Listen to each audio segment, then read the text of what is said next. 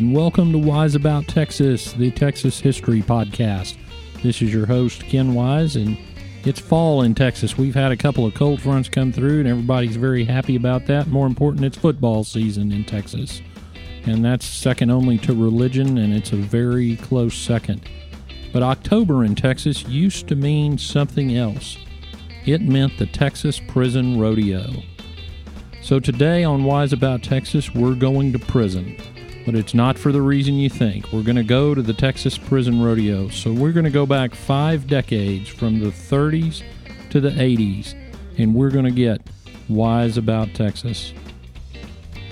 Well, for over 50 years, the Texas prison system held a rodeo at the Huntsville Unit in Huntsville, Texas. Now, the Huntsville Unit has a nickname. It's called the Walls, and if you've ever seen the unit, it's right in downtown Huntsville, and it's got these enormous red brick walls, so we call it the Walls. And we're going to do something a little unusual for this episode. You know, usually my goal for this podcast is to do at least journal-level research, and one of the podcast episode outlines that I used, in fact, the one for the first episode on the first judges of Texas, I actually turned into a published journal article in the Supreme Court Historical Society Journal. So that's the level of scholarship I'm aiming for. And when you're doing that sort of work in history, you go to the archives and you go to the libraries and you're looking for original sources, primary sources. You'll use secondary sources to lead you to the primary sources or to add a little color. And that's how I've been doing the research for this podcast. Now, I take those sources and we go to the back porch and pull up a chair and tell a story about Texas history. We don't try to necessarily start with a journal article, but we're doing something a little bit different today. By the way, I want to get off and tease an episode next week. We're going to have our first interview, and it's going to be with a professional PhD historian, so y'all stay tuned for that. We're going to talk a lot about historical research. Today we're going to do something that we haven't done on Wise About Texas, and I'm going to tell you a very specific reason why.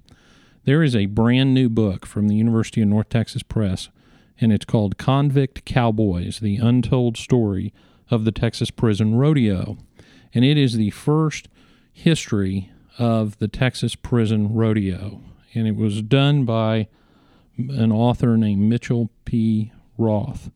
And Professor Roth teaches at Sam Houston State University. He's a professional historian, and he went through all the original records of the Texas Prison Rodeo and provided a much-needed history of that great jewel of Texas's past.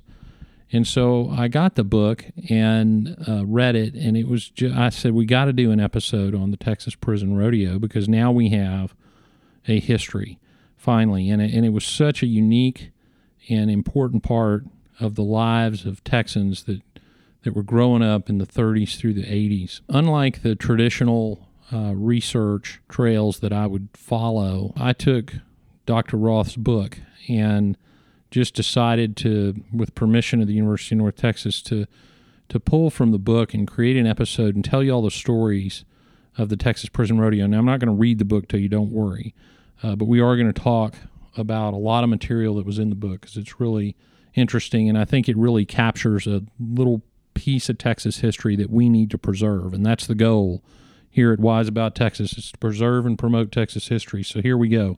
Before we start talking about the rodeo, though, we need to talk about a little bit about the origins of the Texas prison system. And as I say so often on this show, yes, we will do another episode in the future on the Texas prison system exclusively. But let me tell you a little bit about how it started. In the Republic of Texas, we didn't have prisons. There were a couple of bills that were tried that the legislature or the Congress of the Republic tried to pass. But as you may or may not realize, the Republic of Texas was broke for most of its existence. So building a prison was not a real high priority. And the felons that would normally go to prison were just housed by the counties in the county jails. They couldn't get a bill through the Congress to pay for a prison system. There was finally a bill passed in 1846 to fund a prison system, but then, of course, the Mexican War broke out, so that provided a little interruption to that process. By 1848, and that bill in 1846, it passed. The funding was authorized and appropriated. The war interrupted the execution of it and the building of the prison. Well, in 1848, they started to build the prison, and they selected Huntsville, Texas, which I guess you would describe Huntsville as being on the western edge of East Texas. They finally got the prison started in 1848, and the first prisoner arrived in 1849. It was appropriately a horse thief convicted out of Fayette County. You know, it's funny, I talked in a couple of episodes, I've talked about the first court in the Republic of Texas, which was convened in Houston in 1837, and the first trial in the Republic of Texas was for the theft of a pig. So livestock theft in Texas was always a big deal and continues to be a big deal. So the first person incarcerated in the Texas prison system was a horse thief. He had been convicted in Fayette County. He came to the prison in 1849. Now, I've visited the Walls unit, and being a judge, you know, you can get a tour of the prison since many of my customers are there. So I've been up to the Walls unit, and the original prison building still stands. It's been encapsulated by another structure, a building that was sort of built around it, but the original cells are still there, and what's interesting about them is they face north, and when they were originally built, there was just a canvas tarp that they would put over the bars. They were essentially exposed to the elements, so that's the sort of punishment that made prison pretty tough back then. In the mid-1800s, after the prison got up and running, they started the prison industries, which was a big deal in the Texas prison system, and it's still a very important part of it, where the inmates would make certain things. They'd gin cotton, they'd grow cotton, there was agriculture. Everybody talks about them making license plates, which they still do. They would make mattresses at the Walls. They would make all sorts of things. Very interesting. They make office furniture. There's a whole catalog you can get from Texas Prison Industries where you can order office furniture and such as that. Now, I'm not sure how public that is. I don't think it's exclusive to state agencies, but you can look up Texas Prison Industries. One of the phenomenons in recent years that we've had, or at least I thought it was in recent years, was the notion of private prisons, where private companies would contract with the state to house inmates, and we call those private prisons, but that's actually not a new idea. Starting right after the Civil War, about 1867, the prison system would lease convicts to work in private industry. So you could come to the prison system as a company, like the railroads did, and say, we want to lease a bunch of workers, a bunch of prisoners. Well, and for 6 years, there was a firm in Galveston that leased the entire prison system. Now, I didn't delve down into those records, but I'm not sure that they administered the prison system, but they leased the entire prison system, and I would imagine that was all the convict. Two other individuals out of Guadalupe County, Seguin, the county seat, they leased the entire prison system for another 5 years. Well, the convict lease system was finally ended in 1910, and you can imagine in our 2016 years how that sounds when you're leasing convicts to private industry. The legislature put a stop to that in the early 1900s. In 1930, the Texas prison system got a new general manager, and his name was Marshall Lee Simmons. The prison system was in some serious financial trouble. Prison budgets in Texas are always an issue. They are still an issue in 2016. We're coming up to a 2017 legislative session, and I guarantee you prison funding is still going to be an issue. And it was an issue back then, and in 1930, they were in some serious financial trouble. They had barely enough money to run the system. They had no money for what were considered extras. Now, here are things that are considered extras. Dentures for inmates who needed them. Glasses for inmates who needed them. Any educational program. They couldn't fund any of that. Recreational opportunities for the convicts. They didn't have any money for any of that. The convicts were working on prison farms. There was a massive prison farm system where they raised their own food and livestock, and that provided some activity for the prisoners. And one of the theories on the science of penology is keeping the convicts active while they're in prison. And Simmons agreed with that and wanted to keep them occupied. So he thought that a rodeo might be a good way to do that. That would provide something for the inmates to look forward to. It would provide recreational opportunities. It would provide competition, and it just might raise a little money for the prison system. So the first rodeo was going to be held in 1931, and it was intended to be just a one-time thing. It was called the Wild West Rodeo and Livestock Show. Now, if you'll remember back in my Cowboy Christmas episode back in July, when we talked about the origins of competitive modern-day rodeo, that the rodeo really was an offshoot of the old Wild West shows. And this 30s was the time when rodeo was just getting going, competitive rodeo.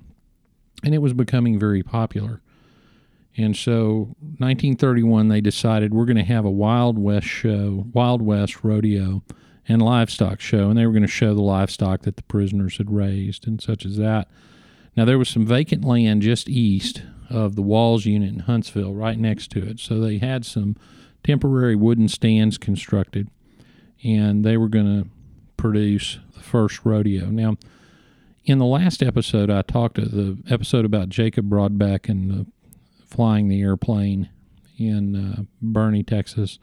I talked about how historians love to bust other historians. Well, Dr. Roth was no different in his book, Convict Cowboys. He talks about the fact that many people who have written articles about the Texas Prison Rodeo cite a newspaper called the Huntsville Humdinger as an authentic historical source for some information about that first rodeo. But Dr. Roth actually talks about the fact that the Huntsville Humdinger was a 1967 promotional flyer, essentially. It wasn't a real newspaper. It was produced as a promotional item for the 1967 Texas Prison Rodeo. So if you read articles about this and you see people citing to the Huntsville Humdinger as authority for what went on at the early rodeos, then you're actually reading something that was 35 years later. The way they selected the convicts for the Wild West Rodeo and Livestock Show was they had tryouts, and they had to give them all a physical. And the most important part of the process probably for the prison system was that the convicts had to sign a release to compete in the rodeo. But of course everybody signed it because they were so excited to get out of the monotony of prison life that they just they didn't blink at that. Well, the rodeo was a big success, and they decided to continue it, and it grew steadily. Now, there was one little problem. They had the rodeo on a Sunday, and that didn't really sit too well with the folks in Huntsville. There was a lot of heat given to the prison system about having rodeos on the Sabbath, and that was somewhat of a controversy, but they continued to do it. They added another performance in 1933, and unfortunately in 1933, as Dr. Roth points out, there was the first and only, if you can believe it, only one death in the entire Texas Prison Rodeo. There was an inmate named H.P. Rich who unfortunately died in the 1933 performance. But nevertheless, the rodeo continued to grow. They did cancel the rodeo one year in 1943 during World War II. In wartime and during World War II, everything was unsettled. We had some rationing, and they just thought 1943 would be a time that they would not have the rodeo. But it turned out that everybody really wanted it. So 1944, after some discussion, they cranked that rodeo back up. The rodeo, I mentioned earlier, was a significant outlet for these inmates, and they really wanted to participate. The prison life for the inmates in Texas in the 40s was not very good. They were forced to work on the farms, and they worked extremely long hours and extremely hard labor. There was not a lot of enthusiasm. In fact, there was some, Dr. Roth writes about an unfortunate set of circumstances where the prisoners would hurt themselves. They'd cut their Achilles tendons, or they'd otherwise maim themselves so they wouldn't have to be on the work crew. Well, the rodeo really sort of turned that around. They provided an opportunity for everybody to work toward something that was actually fun. They, labored to build the stands. They got in shape to try out for the rodeo. It was a very significant event, not only for the spectators and for the city of Huntsville, but for the inmates in the show. And they would truck these inmates in from around the state so they could watch the rodeo. So you can imagine if you're in prison what a treat that would be. The other things they got to do were work on the stadium. There was a bigger brick and concrete stadium that was being built to accommodate the big crowds. Now, of course, with the big crowds comes your security problems. You got to remember, one of the other treats for the inmates was these guys got to go to the rodeo and essentially mingle as much as possible with free world individuals, because everybody sat in the same stands, and the inmate sections were separated just by a fairly small fence. In fact, lots of the crowd would throw coins and cigarettes to the inmates in acts of perceived charity. I'm sure the officials sat around and wondered when somebody was going to throw a pistol over the fence, but that never happened. In fact, there wasn't really much trouble. The inmates that were brought in from the farms would come through Houston, and so occasionally they'd wait until they got into some of that Houston traffic and bail out of the trucks and take off. But there wasn't any really major security problems at the actual rodeo. There is one story from Professor Roth's book that I thought was pretty funny, that in the 40s, 3 of the convicts had the brilliant idea to get civilian clothes, which they got somehow, and they put them on under their white prison uniforms. And while they were sitting in the inmate section, they cut the fence, the bottom of the fence, in the inmate section, and they got under the stands somehow. And they started for the outside perimeter fence. And as they were climbing the fence, a guard came up and said, "Hey, what are y'all doing?" And so, thinking quickly, they said, "Well, we tried to crash the gate, but you got too much security around here." So, and of course, they had taken their white prison uniforms off and were wearing civilian clothing. So the guard said, "Well, y'all better be real careful, because you almost ended up in prison." And I'm sure they chuckled and said, "Well, that wouldn't be good," and they took off. So that escape was successful. But despite that, the prison officials decided to try and move the rodeo around, and there were several proposals for this. But in 1950, Dallas came up with the idea of bringing the prison rodeo to Dallas, and so they thought about holding it in the Cotton Bowl, but they couldn't figure out how to secure the Cotton Bowl, so they scheduled 8 performances in June of 1950 in the Fair Park Rodeo Arena. It was a huge success. They actually, in Fair Park at the Picnic Pavilion, built a prison camp with dozens of armed guards, just kind of an ad hoc camp there at Fair Park, and housed the prisoners there. They performed at the rodeo arena. The male guards, by the way, lived in the dressing rooms of the Cotton Bowl, and that was a tremendous success. But the big rodeo stadium at the Walls was finally finished by then. The rodeo was becoming bigger than the original concept of the Wild West show and livestock show, and they decided to expand the rodeo to include some more feature acts, more than just the actual Wild West rodeo. So one of the acts that they wanted to feature was a parachutist for the grand finale. So for the 1953 show, they added a parachutist, and the parachutist was an inmate named Barney Thurman, who had been a paratrooper in World War II before he decided to turned to check forging when he came back, and he was in prison for check forging. And the prison, by the way, had him working as a bookkeeper, so I'm not sure how good an idea that was. But anyway, that's what he was doing. So Barney Thurman signed up to be the paratrooper for the grand finale of the 1953 show. Now, his practice jump turned out pretty well. When he went for his practice jump, he landed within dozens of feet of his target in the rodeo arena, so that went well. On his first jump, and during an actual rodeo performance, and his jump was supposed to be the grand finale, he didn't quite make his target. He landed on a brand new Cadillac that was parked about a block away from the Walls unit, so that didn't work out too well for him or the Cadillac. Well, the second performance, he got a little closer, and he landed right outside the gates to the rodeo arena. A little bit closer, still not exactly where they wanted him. The third performance was the worst. So this is week number 3, jumps out. He lands in a pine tree near Oakwood Cemetery, and that's, of course, where Sam Houston is buried, and that's about a mile north of the rodeo arena, at least a mile. So that was a big miss. And his last chance, they had 4 performances that year. So the last jump, he ends up landing on 10th Street, which is about 2 blocks from the rodeo arena. So that didn't really work out too well. And the next year, they still wanted the parachute jump. Now there was a flood of applications coming in from the inmates to be the parachutist. The prison officials picked Bill Kennedy. Now, Bill Kennedy also happened to be a forger, so I'm not sure what's going on with people that like to jump out of airplanes, also like to forge checks, but something was going on anyway. Well, this didn't work out. Bill Kennedy turned out not to quite, I don't know what he might have forged his application, because his first try at the parachute jump, he landed by the Huntsville High School, which is a few blocks away. And then the other two jumps, he claimed the next 2 weeks, he claimed he was ill and couldn't jump.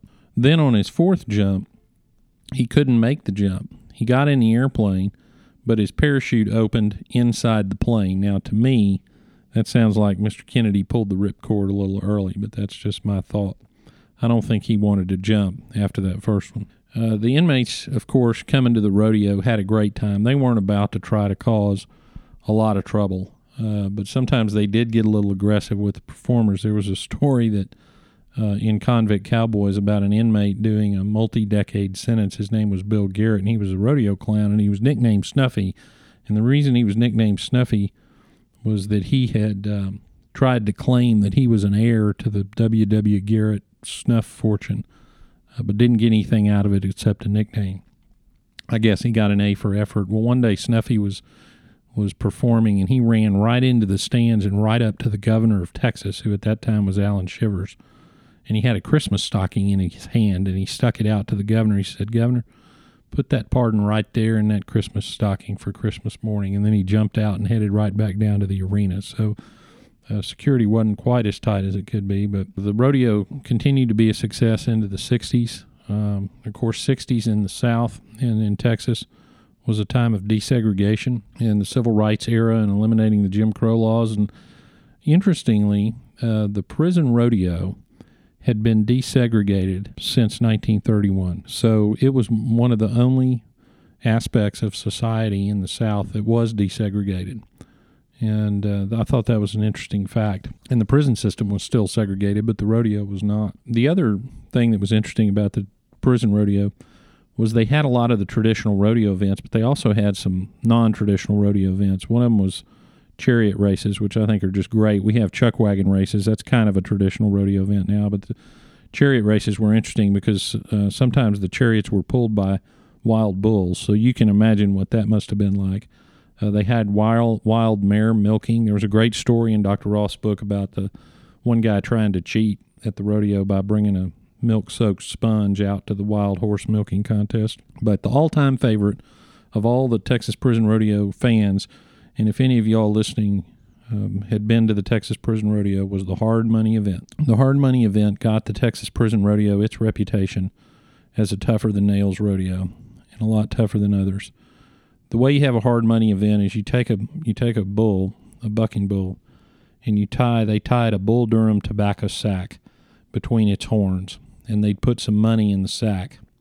And sometimes the fans or the star performer who was performing at the rodeo or somebody would put a little extra money in that sack. And then they'd get a bunch of inmates out there, and they called them red shirts because they all wore red shirts. They'd get out there. That bull would have that tobacco sack tied between its horns, and they'd hit it with that cattle prod a couple times and get it out of the chute into the arena right there with the inmates, and the inmates would try to get that sack off its horns. So you can imagine what kind of mayhem that was and what kind of danger it was, but it was a good deal if you grabbed that sack, because you had that money would go a long way in the prison commissary. The TPR certainly was a tough rodeo, and Dr. Roth points out that one inmate in particular, this was a great quote from an inmate named Glenn Gustafson. Gustafson competed 16 years in the Texas Prison Rodeo, and somebody was interviewing him and asked him if it had been worth it, and here's what he said, quote, "Well, I've been kicked, stomped, bruised, and battered, had my ribs, nose, and arm broken, but after all, a guy's got to have a hobby," close quote. So that's a cowboy right there, and I think Gustafson probably summed it up for most of the prisoners that competed in the rodeo. They needed a hobby, and the Texas Prison Rodeo provided it. One of the other features of the prison rodeo was the celebrity performers. That was an addition that they thought would really up their game and attract more people to the show. Some of the celebrity performers that came to the rodeo would come just to make an appearance. John Wayne came to the prison rodeo. James Arness, who played Marshall Dillon on Gunsmoke, came to the rodeo. It was very popular. One of the most popular was Dan Blocker, who played Hoss Cartwright on Bonanza. And then one interesting fact that Dr. Roth reveals about Dan Blocker is he was scared to death of horses. They had to find this just gentle horse that he could ride. So I'm not sure how that worked on the set of Bonanza, but that was just a little tidbit. One of the most popular performers was actually a former inmate of the prison system. It was a female, and her name was Juanita Dale Slusher. Her stage name was Candy Barr, and she was a burlesque dancer from Edna, Texas. She went into Goree Prison, which at that time in the 50s, she went in 59. At that time, Goree was a woman's prison. Now it's mixed, but she agreed to perform at the rodeo in exchange for a job in the prison library while she was an inmate, which must have been, a pretty easy job. And she performed at 3 rodeos, and she even came back after she made parole. She came back and performed. She was very popular. Another frequent celebrity visitor was Dizzy Dean, who was good friends with the then prison director, Pete Caulfield, and he was a very popular attraction. He was he always said that the prison rodeo wasn't the most sophisticated rodeo, but it was the roughest and the finest. So I guess that sort of describes Dizzy Dean himself. Willie Mays, a couple other baseball players. Willie Mays came one year. Mickey Mantle came one year. Now, but I think there's one celebrity performer that's the most interesting story of the Texas Prison Rodeo, and of the performers written about in Convict Cowboys, I think this is the most interesting. In 1959, now the different interviews, the years are confused, but the prison records show 1959. He came to the Texas Prison Rodeo.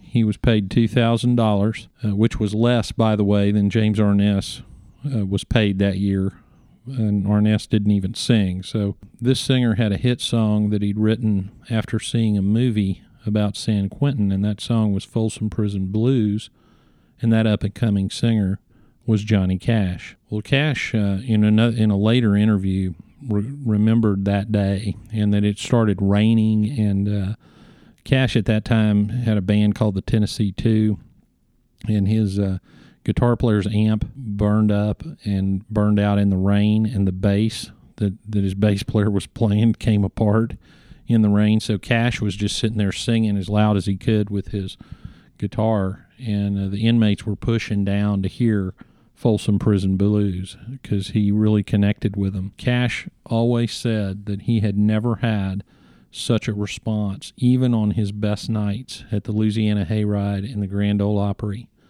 He never had the kind of response that he had that day in Huntsville, and it really made an impression on him. And that's what started Johnny Cash doing all those prison shows for which he later became famous, all those concerts, many of which were recorded. And Johnny Cash testified in front of Congress about prison reform, and he wore black all the time for the prisoners, and he was just thought to be, he was a great advocate for the prisoners. And it was that day in Huntsville, Texas, that started it all. He recorded, by the way, that probably his most famous recording, it live from San Quentin, where, if you'll remember, one of the inmates at that show was Merle Haggard, who we lost this year. So some classic country music performances coming out of that situation, and it all started in Huntsville, Texas, at the Texas Prison Rodeo. Eventually, several factors of the changing times caught up with the prison rodeo. There was a lot of concern about liability issues in connection with the rodeo. The arena by the 80s needed some very extensive repairs that, of course, once again, the prison system didn't really have the budget to pay for. It was decided that the rodeo would end in 1986. And one of the funny postscripts to the whole rodeo situation is they tried to tear that arena down, and it was so solid they couldn't even wreck it. It took years before that arena was finally torn down, but it was just in the last few years that the arena was torn down and replaced by a parking lot, and another Texas icon was gone. Well, the Texas Prison Rodeo provided a lot of entertainment. It provided entertainment for inmates and a way to get out of the monotony of prison life. It provided entertainment for hundreds of thousands of Texans, and was an iconic event in the festival season that is October in Texas. If you want to learn more about the Texas Prison Rodeo, go pick up a copy of Convict Cowboys, The Untold History of the Texas Prison Rodeo by Dr. Mitchell P. Roth. It's a great history of the prison rodeo, and it really provides some insight into the prison system and into an event that will live on as a legendary part of the Texas landscape.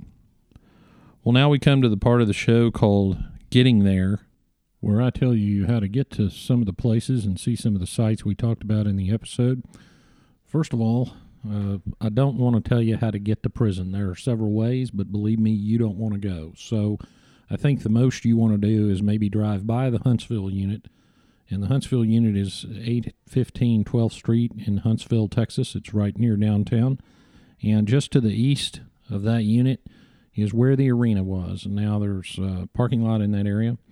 But you can drive by the Walls, and you can see why it's called the Walls and see where those rodeo crowds gathered for 50-plus years.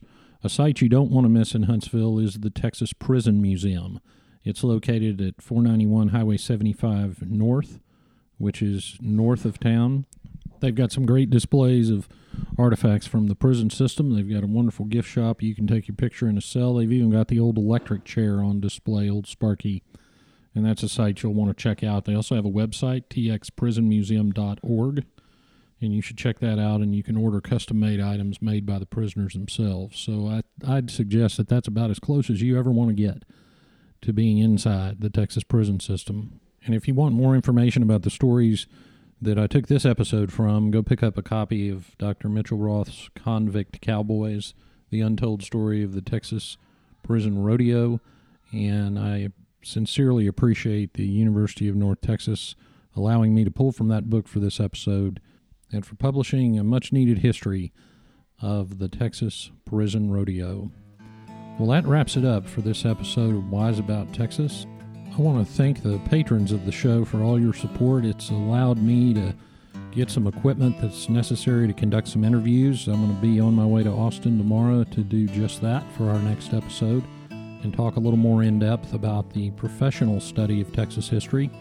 And if you think this podcast is worth $1 or $2 a month, go over to patreon.com, patreon.com/wiseabouttexas, and throw a little support towards the preservation and promotion of Texas history.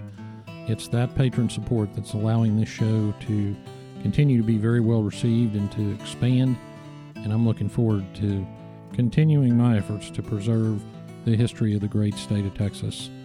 We'll go out and enjoy some of this cool fall Texas weather. Go out and do something for Texas today, and until next time, God bless Texas, and we'll see you down the road.